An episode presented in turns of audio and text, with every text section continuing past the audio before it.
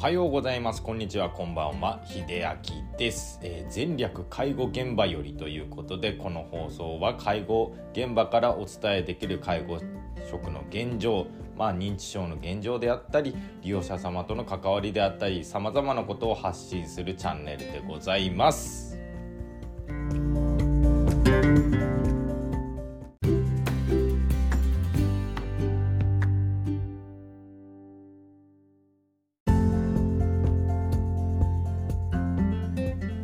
はいということで今日の本題というか、まあ、あの新年明けましてからのちょっと久しぶりの放送になりましたけれども今日の本題はですねちょっと休憩の定義というか皆さんちゃんと職場で休憩できてますかっていうお話をちょっとしたいと思います。あの結構これ皆さんの何でしょう事業所によっては休憩所なんてないっていうねざらにねそんなとこあると思うんですけれども今日今日お話しするのはとりあえずあの休憩に関しての定義と,、えーと、休憩所および休養所の設置についてねちょっとお話していきたいなと思っております。ちょっと僕の調べた限りでお話しさせていただきますね。まあなんでまずこの話をしようかと思ったかというと,、えーと職場の地下にですねあの秘密基地を作った職員がまあ、2人停職したというね話題がありましたのでななんでどうしたんだろうと思ってちょっと調べてみたところ、えーと、奈良県の桜井市というところで、えーと、ゴミ処理施設の一部を私的に占有していたということで40代の男性職員2人が停職2ヶ月だったそうで、えーとまあ、駐車場内の、まあ、ピットと呼ばれるところにあの休憩所をね自分たちだけの休憩所を作ったということで停職2ヶ月になったそうなんですね。でこれを見て思ったんですが休憩所がやっぱりないところってまあちょっとおかしいなという考えをね持っていただきたいなと僕は思ったんですね。で休憩に関してのまあ定義をねちょっと調べさせていただいたところ。まず休憩時間自体は労働基準法によって、えっと、定められていまして、えっと、原則6時間以下でしたら休憩時間不要という扱い。で6時間から8時間以内だと休憩時間は少なくとも45分以上。で労働時間が8時間以上を超えてくると休憩時間は少なくとも1時間以上とされています。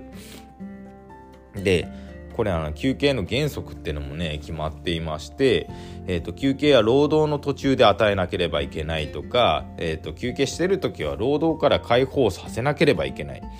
っていうことがね書かれています。まあ今言っただけでもですねもううちのところ全然できてないじゃないかっていうところがまあ残念ながらほとんどだと僕は思っております。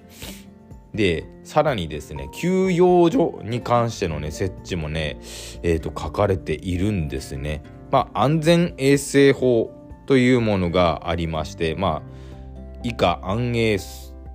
安営則ってねちょっと言っていきますけれども、えーと、休養所の設置自体はこの安全衛生法の中の、まあ、第618条に規定されていてあの労働者がまあ、小すること、まあ、横になれるっていうことですかね。横になれるところのスペースを男性用、女性用区別して設けることが必要で、さらに、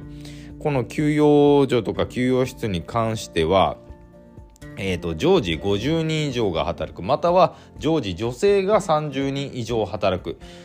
えーと、事業所の場合だと必ず設置する必要があるということが決められているんですね。でまあこれでいくと、まあ、本社支社等で50人と働いていれば従来の休憩室にベッドを設置するとかねいうものが決まっているんですね。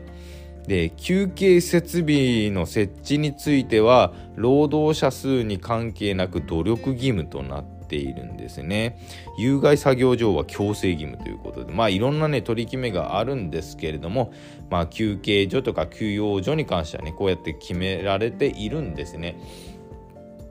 まああのこれを完璧に多分二分化えー、ともうしなければならないとかしなくていいっていうねにはちょっとねだいぶ線引きがまあ曖昧というか難しいっていうね場面も出てくるとは思うんですけれども自分のところにあまりにその休憩できるようなところがない。もう仕事中の仕事場で休憩しているご飯を食べているってなるとちょっとやっぱりそこの事業所ってちゃんとしてるの？怪しいのっていうことが出てきますのでね。まあそういった場合だとまあ労働相談とかいきなりその労働基準法に照らし合わせるってことはなかなか難しいと思うので、えー、労働相談とかねあのそれぞれあの自治体にあると思うのでしていただければなと思います。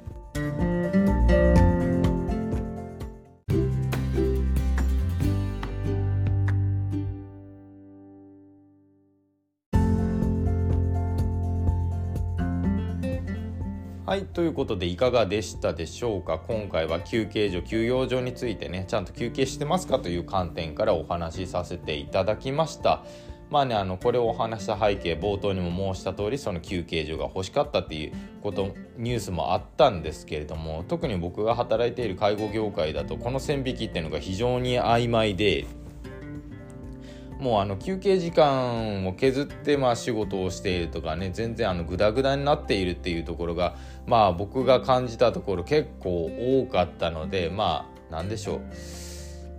問題提起という意味でお話しさせていただきました。あの仕事と休憩まあプライベートに関してもそうなんですけれども境目っていうのがあまりに曖昧になりすぎるとさすがに問題があるなと。ちゃんとなんか明確というかある程度の線引きは必ずしておかないとなんか仕事をグダグダやってしまう。休憩もなんかうまくできていないっていう風になってしまうのでそこはやっぱりね自分の中まあ